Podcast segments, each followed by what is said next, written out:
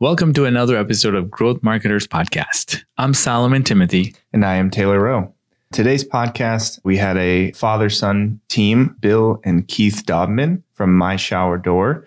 They are a, uh, a glass manufacturer. Well, I guess they have multiple businesses manufacture glass and make custom shower doors. And uh, they are based out of Southwest Florida. Honestly, today was one of my, my favorite episodes that we've done so far, the podcast. Uh, we got into a lot of great topics, everything from personal to business, finance to marketing. They had a very uh, interesting and inspiring story, growing their business basically from the ground up to over seven or eight locations now and 100 employees. So hopefully you guys enjoy.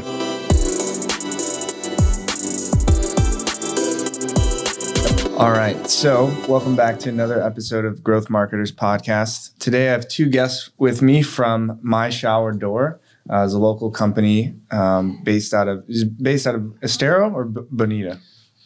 Actually, right now we're based out of Fort Myers. Fort we, Myers. we started in North Naples, so Okay. Uh, and you have actually multiple locations, which we'll we'll jump into here in a second. But Yes. so we have Bill and Keith. So uh, before we we get into the podcast, uh, love to just have probably directly from you, Bill, just kind of give us an overview of my shower door, what it is that makes you guys unique, and you know what we've been doing over the past how many years in, in business here. well, we started in Naples in 2003 with just the original three family members. And as of yesterday, we were hitting 110 employees. But we've now Wow. grown from our first store in North Naples. We now have seven retail showrooms, frameless shower door showrooms throughout Florida, going from two in Naples, one in Fort Myers, Sarasota, St. Pete, Tampa, and Orlando. On top of that, what makes us unique is we're a family business. There's a really great family dynamic that we have. And we started our own manufacturing plant. So we manufacture and install all of our own products. On top of that, although people know us about my shower door, I'll let you I'll let Keith tell you about my architectural glass, which is Yeah. another division that we started about a year and a half ago. Sure. Bill mentioned that we started our business in 2003, but just to give you a little history where we came and how we were able to get grow to the point we've grown to and overcome the recessions and ups and downs of typical economies. My younger brother and myself were raised by our parents, a very blue collar town in Western Massachusetts. And I had the blessing of contracting Hodgkin's non-lymphoma cancer, which prompted my parents to basically have to leverage everything and start a business so I could get the care that I needed to survive. Wow. So my father was a professional hockey referee. My mother was the neighborhood beautician, cutting people's hair. Very, very blue collar town. And really, just of late, that I've been able to appreciate have been given cancer. I don't know that you'd hear that very often, Yeah. but cancer was the best thing that happened to our business and our fam- or our family, consequently turning into a business. Luckily, it was a treatable disease after leveraging their house and going out and cold calling and going after their said customer base. They're able to have enough revenue to put me in the Boston Children's Hospital and eventually grow up in an entrepreneurial family, which was really cool. Some of the dark parts of that were going through the treatments and losing my hair at the age of 12 and 13. As you know, boy, you start uh, developing different feelings and chasing certain things. Yeah. And I was very late to that party, being made fun of, and all the typical stuff that kids would do. It, it was a dark time. I I was I had zero confidence whatsoever. Yeah. Um, I v- was very self conscious, but then growing up in this business environment, there was a lot of parallels. Meaning you have to be able to hear no and not get offensive, and you can't be too proud. And I think that really primed going through that whole experience primed myself and our family of how close knit we are to be able to um, not only take this idea of the heavy glass frameless shower door business and turn it into, you know, we call it the glass empire up at our new factory. Yeah. Because not only have we grown our brick and mortar presence, but we've also gone vertical with manufacturing. And now we've branched off into architectural um, capabilities, anything that has to do with glass. Yeah. We say we like to turn sand into money Yeah. because that's where glass starts from. That's amazing. Yeah, I mean that's an amazing perspective to look at it that way. Like you said, as cancer as a, a blessing or something that's you know can be that terrible turned it into you know something that you've leveraged as a way to actually like you said grow the business. And i you hear so many stories like that which is you know interesting. Most successful people were put in a position where essentially your back's up against the wall and you got to fight your way out of it. And at that point you really have nothing else to lose. There's no safety net. There's no plan b. And sometimes that's what it takes. And like you said there are a lot of parallels from a business perspective especially being in sales right? Like you said you got to be able to have somebody Thick slam skin. the door in your face a uh, hundred times just to get that one that turns out and, and works out for you. So it's amazing that, that you guys were able to do that, and uh, obviously that that you're okay and you were able to recover from that. I'm curious of of how that came about. It sounds like so this wasn't a an existing business. This was something that you developed out of this necessity. So why glass shower doors? How did how did that come about? Actually, it's pretty funny because when when Keith did get sick, I you know I was traveling most of New England uh, officiating games, and and Donna was home with Keith's younger brother Doug, and it was difficult. So we had to try and figure out a business that we could operate out of the house. We had no money for a startup. Actually, we didn't have enough insurance to cover Keith, so everything was out of pocket Yeah. we started a closet shelving business first and we grew that from nothing. Now everyone knows the closet brand that i started with was called ClosetMaid Okay. and it's that white wire Yeah. shelving. But back in 1986 no one knew about it. It was brand new material and i had seen it in a magazine advertised nationally and i thought that would be a good thing that we could do out of our home. Mm-hmm. Everybody needed their closets organized especially in new england. So uh, i got into that and i remember bringing a magazine home and showing my wife and i said i think this is something we can do.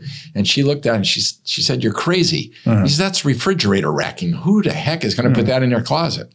Well, son of a gun, we were the largest distributor of ClosetMaid in Western Massachusetts. Now, keep in mind, this was before Home Depot was even known about. Yeah. So we were uh, installing closet shelving with builders, developers, condo owners, and we grew it to the uh, the largest ClosetMaid dealer in all of Massachusetts and Connecticut. But then the economy turned bad, and this was somewhere in the 90s, and we had to look for something to augment our business. And a few of the builders that we were doing a lot of work for asked us to do shower doors, and I did not know the first thing about shower doors. Yeah. But fortunately, a friend of mine who was also in the closet business had started a shower door business in, Really? in Connecticut, and we connected. And we bought into his business plan. I bought a, a license. Mm-hmm.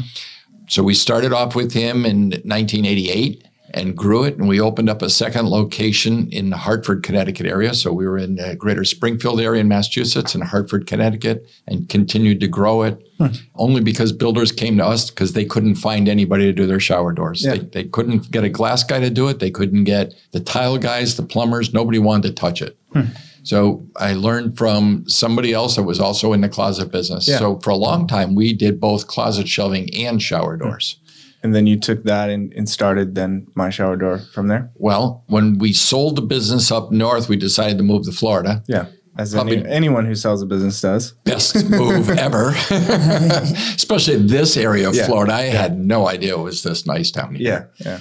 And the idea was that Keith and Doug were going to stay back up north and run that business there until they came down to visit us. And they said, Are you kidding me? We have Yeah. beach Yeah. and golf all year round, and we're Yeah. going to stay up and deal with snow. However, however, they built so that was 99, it started in 88. So for quite some time they had a successful business going, something that Doug and I would have the opportunity to take over.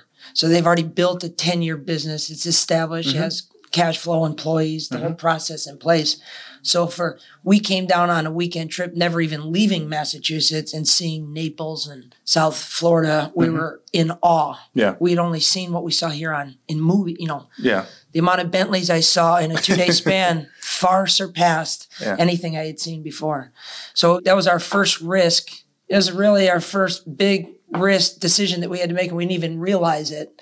It was either stay and nurture this business and continue to grow Yeah. it, or let them cash out, retire, Right. and we're going to go ahead and gamble based on what we grew up in, you Yeah. know, which was an entrepreneurial, a true entrepreneurial Yeah. family. yeah, I mean, it it's kind of sounds like an easy decision, but like you said, it's Yeah. a profitable business that you're just you know kind of walking away from. everything's perspective. Yeah, it was yeah. easy decision for them because they have they started the business, Yeah. they saved up, Yeah. they did all the right things, and now here it's our turn at Yeah. 25, 26 years old. We Yeah. don't And know. you said let's retire to Florida. yeah, yeah. That would have been a nice. That wasn't an option, but I liked it. The word retirement was there for six weeks. Yeah. Yeah, yeah, yeah. It really was. It was six weeks. Yeah. When we did sell the business up north and moved down here, Keith stayed back for the transition period for the new owners. Yeah. And the deal was a six month deal. And I think the owner was happy with him after four months. Like he felt pretty comfortable that he could run a business and Keith didn't need to stay there. And we were, Doug and I had already started selling shower doors down here. And we said, Keith, how soon can you get down here? Yeah. So he finally came down with his wife, Amy, and uh, rest is history. Like, again, we started with the three, and my wife Donna is in the business as well. And we just kept growing. So back in 2003, we started with the original. I say the original three because Keith was still up north. But as soon as he came down a couple of months in, started us with the four. Like I said, we're up over 110 now. It's incredible. So it sounds like uh, a you know, natural progression go from just the shower doors, and then you have this manufacturing facility where you can make all this different type of unique glass, and then you can apply it in other ways throughout mm-hmm. the, the house. Or I don't know if you even do commercial, residential, all types of glass. So from on the architectural side, what type of projects are you working on? What type of you know glass is a specialty there? Great question. So in the architectural niche of the business, we specialize in interior glass offices. Interior, not anything that has to do with the envelope of the building. Mm-hmm. That would be all structural mm-hmm. glass. So anything interior, office partitions, wine cellars, interior and exterior glass railings, predominantly glass canopies. All architectural facade type of partitions and anything flat glass, curved glass, laminated glass. And then that just complements the shower door aspect as well because a lot of the same builders will do residential or they'll do a commercial hotel that has several hundred shower doors and they might have other aspects of the hotel where they have a podcast room Yeah. or a conference room. Yep. and that's it's just been a, a great partner. Yeah. So has that business really just evolved from those relationships with the builders or with the architects, or? 100% Well- that uh, matter of fact they it was our customer's idea. Yeah, I know the builder in particular. We he, after about ten years of doing his shower doors, he said, "Listen, I have this very big railing job. We love the way that your team comes in, takes over the situation, gets it installed, and gets out. Mm-hmm. And we want you to do that. You know, glass guys are glass guys. You should be able to do the railings. and you're So I- like, eh, maybe, kind Yeah. of. and and I had been caught biting off more than I could chew before, so I knew this isn't. Once you got into the architectural, the jobs were much larger.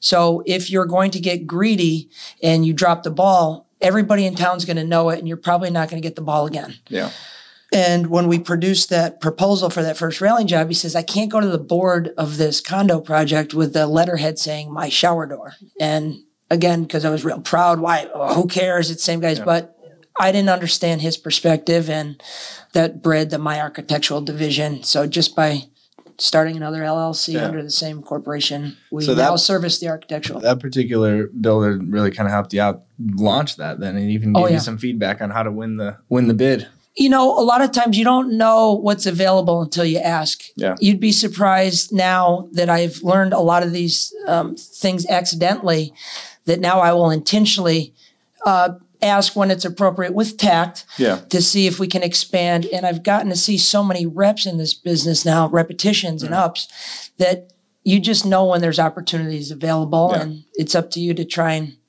be able to allow the customer to relax their mind enough to be able to want to collaborate with you and give you an mm-hmm. opportunity. Mm-hmm. Yeah, and, and obviously we're we want to make sure that we talk about you know marketing and, and sales on this uh, podcast here. Although I, I love kind of hear the origin story to make sure that we have some context behind it. I'd be curious, and we were kind of chatting, you know, before we started the podcast um, about the how the dynamic has changed over the last you know 10 15 20 years of the digital landscape evolving. Obviously you guys create a, a quality product which is why you have a lot of repeat customers which is why you're able to grow multi locations word of mouth. You wouldn't be able to do that without a high quality product. And that's how a lot of businesses businesses we work with as well have historically grown is through word of mouth by just providing great customer service a great quality product. But we have seen a change in the way that at least an untapped market is kind of being tapped into through different digital initiatives and different, I guess, you know, all kinds of channels. I mean, I'm sure even in the sales process, you have emails, text messages, you know, Facebook messages, all these kind of things going on that you have to make sure that you, you know, keep your, your finger on the pulse and make sure you're communicating with your, your clients. So I'd love to hear just kind of the two different perspectives here on uh, generations of how we're communicating with our customers and, and how we've seen that change of you know way people are finding out about us and becoming customers. Well, I tell you, marketing has changed a lot because I started this business back in Massachusetts and I was did everything really, yeah. and it was old school newspaper ads, yeah. you know, flyers, things of that nature, things that you would think about that maybe now that they would do for a bake sale. Yeah. but yeah. but it really has come full circle. Keith and I were talking about that the other day. And we have a sales meeting tomorrow morning with all mm-hmm. our sales associates. And we were talking about a term that everyone hears about. It's called cold calls. Mm-hmm. But now with the internet and Google and how you can look things up, you can learn more about your customer before you even meet them face to face. So yeah. there never should be a cold call ever again. Yeah. Now in our day, we would try and learn whatever we could about the customer before we met them. Mm-hmm. Maybe they had a mutual friend, maybe they owned a business, you could find out about it, but it, would, it, took a lot more research. Yeah. To try and find new construction, I would have to drive to the town halls and take a look at building permits. Yeah. Now you wow. can sit at your desk at laptop and you can do it while you're watching TV at night. Yeah. So that we can get messages to clients I couldn't touch before. Yeah. Whether it's uh, we're a friend on Facebook, we send them a Facebook message. Hey, saw your profile, saw your thing. You do some awesome work. I think we should meet up together. So that type of marketing is so much better than in the past, and it's quicker and it's easier. But there's still something about getting a handwritten note in the mail. Yeah. Like that is so old school. Yeah. But it is so powerful. Yeah. It really is. Yeah. And I don't know if it'll ever, ever change that. Well, I think the the advancements in technology will definitely highlight stuff like that because you're yeah. going to be the only one that's doing that. Like you said, if you're sending out a, a, handwritten note, whether that's as a prospect or as a an actual customer, just say, "Hey, thanks for doing business with us." I mean, mm-hmm. that that is definitely separates yourself. But yeah, it's interesting. I mean, the idea of like you said, going and going to the town hall and seeing who's pulling building permits to get customers, I think would be a foreign concept to someone who's starting a business today. Without it's like, doubt, yeah. well, how do I get my phone to ring? It's like, you know, there's a lot of hard work that all these other people had to do in order to get into a position that you're in today. So I think it's unique. And obviously, if you can combine those two efforts and personalize it, but extend that reach and expand that reach through digital means, it could be huge. The second part of the digital now mm-hmm. is what Keith is doing with mm-hmm. his LinkedIn. We started LinkedIn basically at the same time, and mm-hmm. he's taken it to a much higher level than anyone else in our company. And he's trying to get the rest of the sales associates on board because it's just going to multiply out. Mm-hmm. You know as well as anybody, the internet is almost endless. Yeah. And you could be reaching customers overseas in a heartbeat. Yeah. And there are many countries that have a need for our things. I mean, Puerto Rico got hit by Hurricane Maria, yeah. and they're just starting to rebuild, and there's no glass plants over there. They got wiped out. Wow. So it's got to come from probably from Florida or some other foreign country. Hmm. So there's a, a lot of ways of getting our product around. Yeah. And so uh, we heard about this. Um, I guess you know Bill and I had met previously, so just so everyone kind of understands the context. And uh, Bill and Joe and everyone we talked to talked about Keith and his LinkedIn. So I'm curious to learn what are you doing on LinkedIn and how has that impacted the business? Yeah, I like the preference. Up until two years ago, I hadn't done any platforms. Whether I, you know, I'd jump on my wife's Facebook and go through my high school reunion real mm. quick and kind of creep on people. Mm. I didn't have Instagram. I was heavily committed to the business. I have a very addictive personality. And when I was approached probably by the fourth or fifth time from people at the office, mom, um, our social media, Joe, they said, listen, you got to pick a platform. Just do one mm-hmm. and get on it. So I had I think maybe Joe had showed me a video from Gary Vee. He says, you know, you got a, a personality kind of like him. He swears, and you, mm-hmm. just watch one of his videos. Mm-hmm. And I can't remember exactly what video, but it was captivating. And that night, I committed myself. Commitment's the biggest thing. Mm-hmm.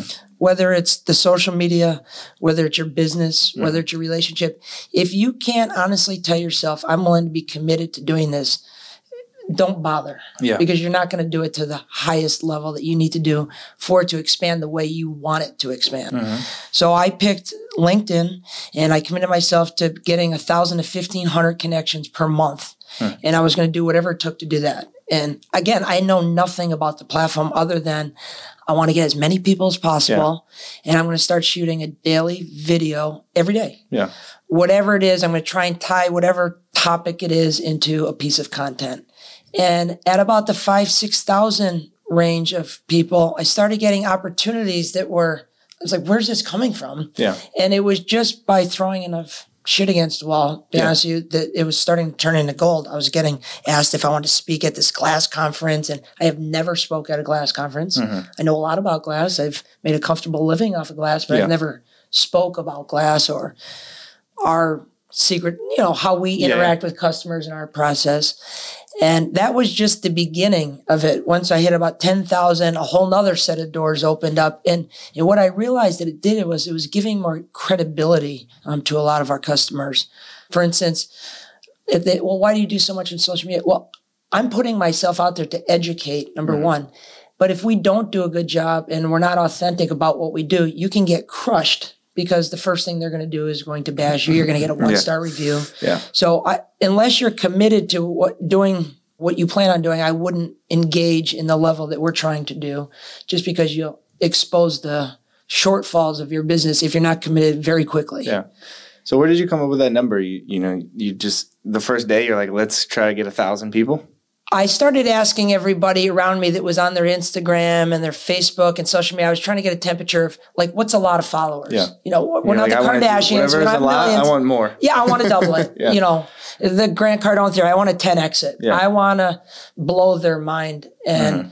and if I fall short of that, at least it'll be triple what they have. Mm-hmm. And um, and it's worked on so many levels. I, we could talk about it all day, Mm-hmm. but the credibility aspect, because I'm still heavily involved in day to day sales. When I walk up to a job site, the shower is probably one of the cheapest things Mm-hmm. on the job. And yet I get the most amount of attention. Mm-hmm. Now, we've been doing this business for 17 years. I've never gotten that before.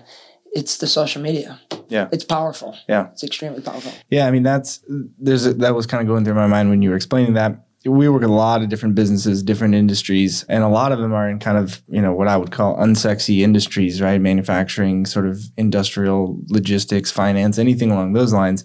And the idea, like you said, of hey, I'm gonna create value and get people to follow me on LinkedIn and I'm going to show up to a job site and people are going to know who I am is that's so far out of their mind. Like people aren't going to care about that. People aren't going to sit down on LinkedIn and watch my video about, you know, how this glass is made. So what advice would you give to somebody that's in an industry like that and they're struggling to create content or to conceptualize how can I provide value to an audience that doesn't care about my product? There's two points out of what you just said, which are really good. I get asked a lot. Well, I wish I was selling shower and I could do the content. Like, I'm not selling shower doors on Yeah. the content. I'm selling myself and our customer service and what else we bring. And by the way, if you want to do business with us, we can provide you a heavy glass frameless shower enclosure. So I don't think it matters what industry you're in. You know, when most people come into the showroom, they're not coming there to kill time. Yeah. They're there because they need a shower door. Now it's our job to make them feel comfortable and trust us so we can hopefully do business together. Yeah. Because they go, well, I'm just shopping. Nobody comes into a heavy glass frameless shower door just to shop. Mm-hmm. It's a destination.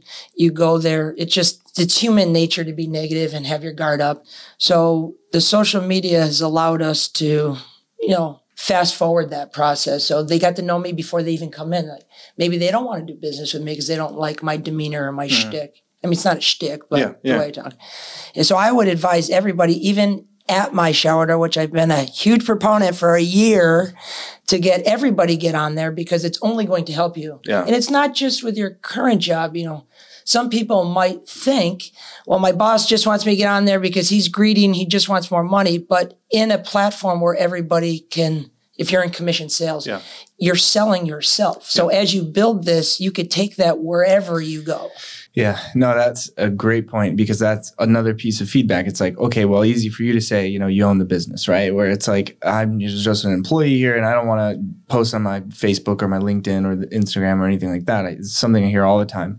But I think, as you mentioned, as a professional, as a salesperson, whatever role you're in, all you have is your own reputation and your own brand. And so, yeah, don't do anything that you're not comfortable with. But as you mentioned, sell yourself, sell your knowledge, provide value. The more value you provide about things that you're interested in as you grow in your career, even if it's not within that same company, you're going to grow with a following. And by the way, your next job, I think you're going to be a lot more valuable coming into the job with a, a big following. So I think that's a, a great point, especially, you know, coming from you, basically telling your employees, hey, this is going to benefit you, not just benefit us as an A organization. hundred percent. Hey, thanks for listening. Solomon here. Are you frustrated because you're not getting enough inbound leads? You're worried that the leads that you're getting are not qualified? Or maybe you're disappointed in the conversion rate from the leads to customers, right? It's really, really low. Well, I got good news for you. I talk to business owners every single day. You're not alone. All right, businesses go through this when there is a lack of strategy sometimes uh, maybe the approach isn't appropriate for your situation or sometimes you got all of those things right but it was just poor execution i'll tell you what head over to oneims.com and fill out one of our forms. Talk to one of our consultants. That's all we do. We talk to business owners day in and day out. Share with us your challenges and see if we're a fit, right? See if we can find you a solution to your growing pains. You know, our hope here at OneIMS, and especially with this podcast, is to give you the tools, the technology, the ideas, the strategies, everything we possibly can for you to succeed. All right. So thank you for listening, and let's get back to our topic for the day. The second part of that, to play off of that, that benefits the customer too. Oh yeah, it, and, it really. what kind of added yeah. value are you yeah. giving to that customer? And now you're promoting them as well. Yeah. I mean, that, that's powerful. Yeah. yeah. I think it has to benefit the customer or it won't work, right? If you would have gone out and the, the you said, I'm going to, you know, go connect with 1,000, 1,500 people a month and I'm going to make videos, I'm going to make content. And if you didn't say the last piece of that, which is I'm going to create educational content that's valuable to, like you said, it's not even accelerate the sales process because I think you made a good point of like, you're not really selling we're not really selling anymore. You're facilitating their decision making process and you're providing them enough information that they can make that decision. And then you're of course going to provide the service. But you know back in the day when you were going and pulling permits and then calling those people you were you had to sell them. You, you had all the information. Sure. you had to tell them why you were going to interrupt them and how you're going to provide value to them all in a very short amount of time and then get them to you know break out their checkbook. And i think that has flipped so much where the customer now has either all of the information or at least access to the information, right? They have a computer, they can go online, they can find this information. So why not be the place where they go to find the information and then you control the story, you provide the best, you know, positive experience where they're already going like you said they're already making a decision. They're not going to not have a, a, shower door right? Maybe i guess they'll put a curtain up for a little bit but yeah, uh, they've already made that decision. They've already designed the bathroom. They know they're going to get it. So they're going to go online. They're going to start searching. They're going to look online. They're going to go to google. They're going to go to pinterest look at all these different ideas of you know how they want that to look. And if you can control that entire experience and you be, be, the one giving them the information, you're going to be uniquely positioned to, of course, earn their business when it comes time. We like to say that they're not shopping anymore yeah. after that. They've already learned they're using those platforms for validation. Yeah. You know, they've seen Keith everywhere, yep. everywhere. They've seen the company, the company name. Now, when they see it on different social media platforms, that's validation. Yeah. Oh, these guys are there. I they would question as customers. a customer, I would question why aren't you on social media? How committed are you, you to, to providing me a good business if you're not yeah. on there? Are you yeah. hiding something? Yeah. Do you not want to be known? Yeah, it's a great point. And the validation piece, I mean, we've seen that a lot with, I mean, everyone wants reviews. There's every platform has reviews. There's review aggregators that pull all your reviews together. There's review solicitation. And the reason is, is because people, first of all, people don't want to be the first one mm-hmm. to do something, right? And they also don't want to be feel like they're they're being duped, they're being you know tricked, and they don't want to make a mistake, and then you know everybody hears about it, right? for whatever reason they they care more about that and so they want to see what their friends have suggested they want to see what their peers are, have suggested and what other people have bought what kind of experiences they've had so even if they i mean it's probably happened and maybe you haven't even noticed it but someone's probably been in your showroom and then looked up a, a review on google really quick before they actually you know ran their credit card because they just want to make sure like of hey course. what happens after they gave me a good experience now but let me see how they've done on the actual installation or delivery or you know follow up warranties, anything along those lines. And so they check the reviews. And I think that you're going to see at the beginning to get the customer. That's how you get the exposure. Then the salespeople and you know still come into play in that that human to human sort of interaction. And they're going to back to the internet, back to social media for that final validation before they make a purchase. You know, it's funny as we grew the business up and we were dealing with a lot of builders when we first moved down mm-hmm. here, but that really wasn't our scope. I say a lot of builders that's probably inaccurate. Probably only 10% of our business at first was builders. Most of it was homeowners. Okay. And a lot of the people that I met, the chamber and different functions, they'll say, well, how come you're not going after the big Pulte's and the Lennars yeah. of the world are doing this track housing? And I said, I want to tell you a little story that I found out. if we went after builders, when you're on a builder team, they don't like to tell other builders who their subs are. Right. They want to keep them for themselves, especially if they're a good sub. Yeah. But if you focus on homeowners, Yeah. they can't wait to tell their neighbors who did the work. Yeah. It's like having a good babysitter. Yeah. it's kind of the same way. Yeah. So these guys go out to eat, and if you treat them right, Yeah. As soon as they go out to eat with their neighbors, they're going to say, "You wouldn't believe this my shower door company what they did. They Yeah. took their shoes off. They did this. They left my bathroom neater than when they came in, Yeah. and the door looks great. And they bring them over to their house and show off the door. So we built our business model on going directly to the consumer. Mm-hmm. Now that's not to say we don't value our builders. We do very much, and a lot of the builders we are now doing, Yeah. it's because we have done something for that homeowner previously. Then they decided to sell that home, build a new home, and they told the builder, this is who we want to do their shower doors. That's interesting because you you would see that, and a lot of people would make that decision of, okay, well, I would rather just be essentially B two B, like true B two B, right? Because I sell to one builder, I build one relationship, and then they build hundred houses a year or thousand houses a year or whatever, and so I don't have to to worry about it. And so you guys took the. I mean, of course, you're you're treating your builders right, like you said. You still Oh, sure. market to them, you still do business with them, but you really wanted to draw the man, demand in from the the consumer. So, what was sort of the you know how did we come to this idea when the other route seems to be the most common path and the easier path? It, well, it's the easiest path for sure, Yeah. right? Because it costs you more to go direct to the consumer. Yeah. It's all about the marketing, Yeah. right? But by the same token, it was very, very important to have that homeowner because, again, word of mouth, but also you build those relationships Mm-hmm. Yeah. and you get a good quality product. They're the ones that are going to tell the builder to go ahead. So we went in that direction. But the biggest time that really showed the value was in the downturn of the economy when home building stopped. It was dried up. exposure. Yeah. Dealing with the homeowner and not, I think it's human nature for a salesperson to say, okay, I'm in sales now. I'm going to sell shower doors. Who can I go sell that has the largest amount of sales possible? Okay, it's the Pulte, it's still Lennar. But that's where all the exposure was because they have so much mm-hmm. that they have all the leverage and they're going to tell you what their terms are. And we're only going to pay so much, but it's so enticing because it's a big number. But when you really drill down on it, it's not as profitable as if you were to deal directly with the homeowner. You get the money quicker, it's paid quicker, you're going to get the referrals, but you're not exposed like what dad had in 1987 during the big market crash. He started door to door knocking for builders to do their work. And then when the market crashed, nobody's building a house. Yeah, Now he's caught with his pants around his ankles. So now we fast forward 2003, we start the company going after homeowners. We want builder work, but that we are not putting all our eggs in the builder basket. Mm. But all of our competition was. yeah, So cancer is the best thing that happened to us. The recession was the second best thing that happened to us. And so much so that it wiped out most of our competition because they wanted the Lennar, the Pulte.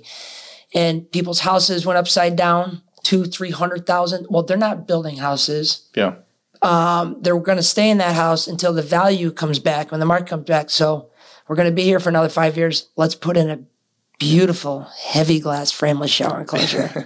and you don't have to refinance the house. yeah.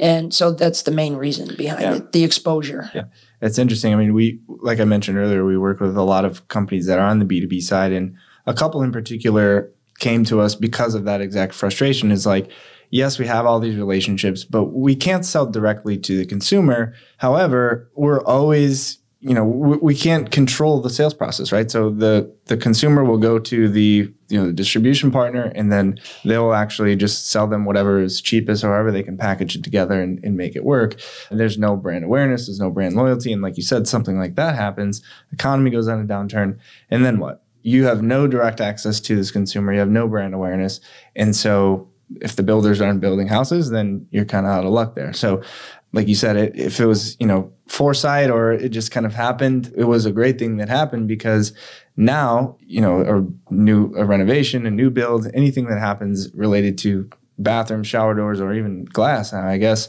you built those relationships and built that reputation. So I think that uh, a lot of businesses can learn from that idea and change their thinking a, a little bit from, you know, we're B2B or we're B2C. So we don't market to that. You know, you really need to market to anybody who's influencing that decision making process, right? Anybody who's involved. I mean, you could work with the architect and the home buyer is still the one that writes you the check, but you can still market to architects or vice versa. So Of course. I think just building that awareness, building that following, and again, be, becoming that educational resource center has sounds like what allowed you to have that freedom. And, and then, like you said, of course, have some power in terms of the negotiation as well. So I'd be curious to learn a little bit more from a digital side. So we're, we're doing the LinkedIn, right? And so we're building a following there. But what about just, you know, capturing demand, right? I'm sure every day there's people going to Google and they're searching for a shower door, a certain type of design, layout, anything along those lines. What have we done to actually capture that demand? And how is that affected when we have multiple locations? I'm going to start and then I'm going to punt. I am a very self centered, not selfish, but I started the LinkedIn to help grow my sales because I'm still in sales. Consequently, I'm doing stuff for the company under the umbrella of my shower door. I'd encourage all the employees to do the same because there's so many, you know, you like salt, you like pepper, you like that. Not everybody's going to want to do business with me. Bill, Donna, Joe, Doug, our team up at headquarters is handling all the my shower door. Again, I was just branding myself. I'm not, I'm branding Keith under the moniker of my shower door and the services that I can provide through the tools that are provided through me through my shower door and the branding of our brand.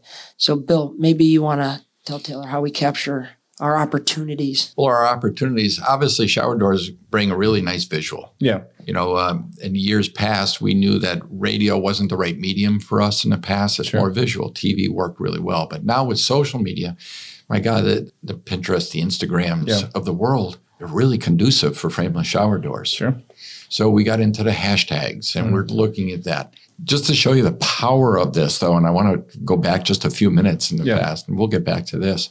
We went to the National Glass Show this year, and it mm-hmm. was in Atlanta. Keith joined us, and as we were walking down the aisles, I'm going to tell you almost 80% of the exhibitors said, Hey, there's that kid. Here's the kid from LinkedIn. He's the Gary Vee kid of showers. LinkedIn." He was. Yeah. It was unbelievable. Now we've been to those shows each and every year. And but it was- nothing has changed through our daily business routines other than for one minute to five minutes per day, I will turn my camera on in front of me. I'm still doing and saying everything I have since we, sta- you know, I haven't turned into a different person. I haven't. All I'm doing is literally, so anybody's not doing it, is just, they're either not committed or lazy. You're just the exposing the world to what you're already doing. Yeah. That's it. But So- just think about it. Yeah. The National Glass Association has asked Keith to be a speaker Yeah.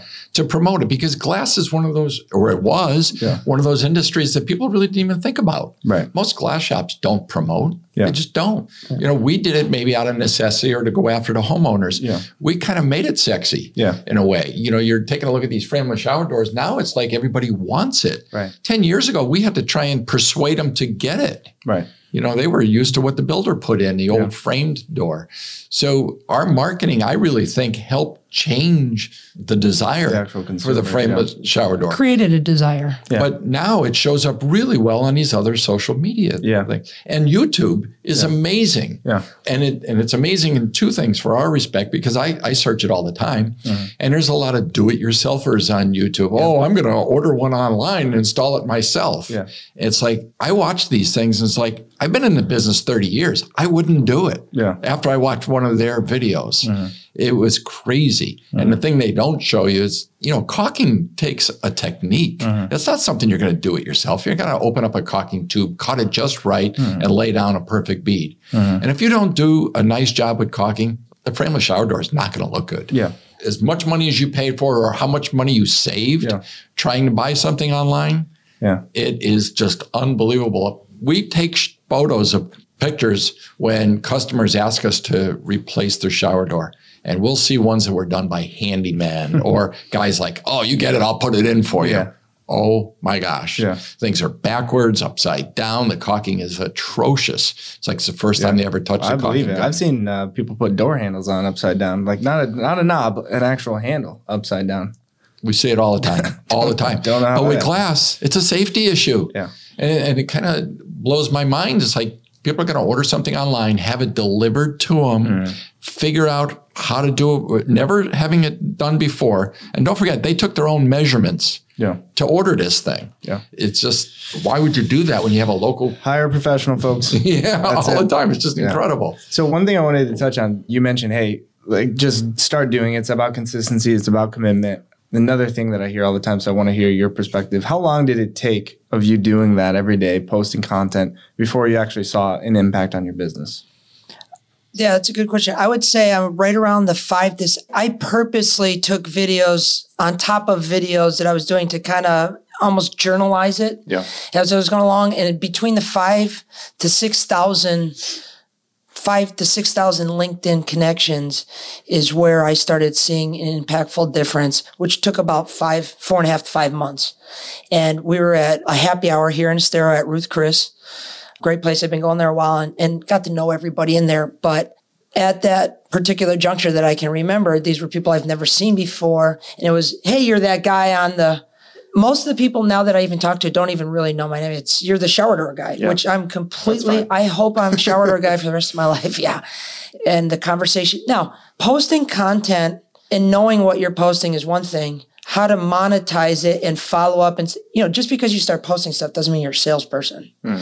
you have to be able to follow up with tact and know where your opportunities are. And if you're really good, you know where your opportunities aren't. So you're not wasting time on, you know, opportunities that aren't going to work out for both you and the consumer. Yeah. And you have to be able to know to just punt and move on to the next one. And I think you'll see that through repetition, but the LinkedIn has helped create another avenue for potential leads and opportunities if you stay on top of it and follow up. And hmm. I try and do I don't get, I try not to get caught up in doing what everyone else is doing. It, it- you know, the human, I think, just follows the path of least resistance. And the more I've been trying to buck that, the more success I've been having. As hard as, you know, how many times have you done something new and you're like, well, I can't do this, it's hard. Yeah. But after a few more 60 to 65 reps, you start getting good at it. Yeah. You're like, wow, now all your friends want what, what how long did it take you to get on LinkedIn? How long, you know? So just repetition, consistency, and then, you know, always studying and practicing. We send a lot of our salespeople to Dale Carnegie. The guy that I'm hot on right now is a gentleman by the name of Chris Voss. He was a ex FBI negotiator and he studied the neuroscience behind um, negotiate in the human brain and how there's three types of people, you know, Yeah. fight, flight, make friends, and understanding the transformation of power. So when most business owners or people in general start to develop some success, that old adage, you know, are you who we knew you were, Yeah. or have you now you're hoity-toity and you're better than everybody? But once you can get rid of that and transform the power to the customer, it opens up their mind, relaxes them. In a lot of my LinkedIn videos, at the end of every one of my videos, I have this real shitty and grin smile on. Well, I had learned that when you put somebody in a positive frame of mind, they are 31% smarter, which means they're going to be 31% more engaged in collaborating with us when they come into the showroom. So you can hear it on a phone when some, you know, we've all had an experience where we called a restaurant and you're really excited and you get the person on the phone and, yeah, how can I help you? Like, hmm. that just sours the mood. Right. Whereas, if, wow, Taylor, I'm so glad you called. What time can I give you your reservation for? It automatically lets those defensive mechanisms down because we are naturally, Yeah. by nature, I think, negative creature. And so some of these things I've learned through watching YouTube now that I'm on social media.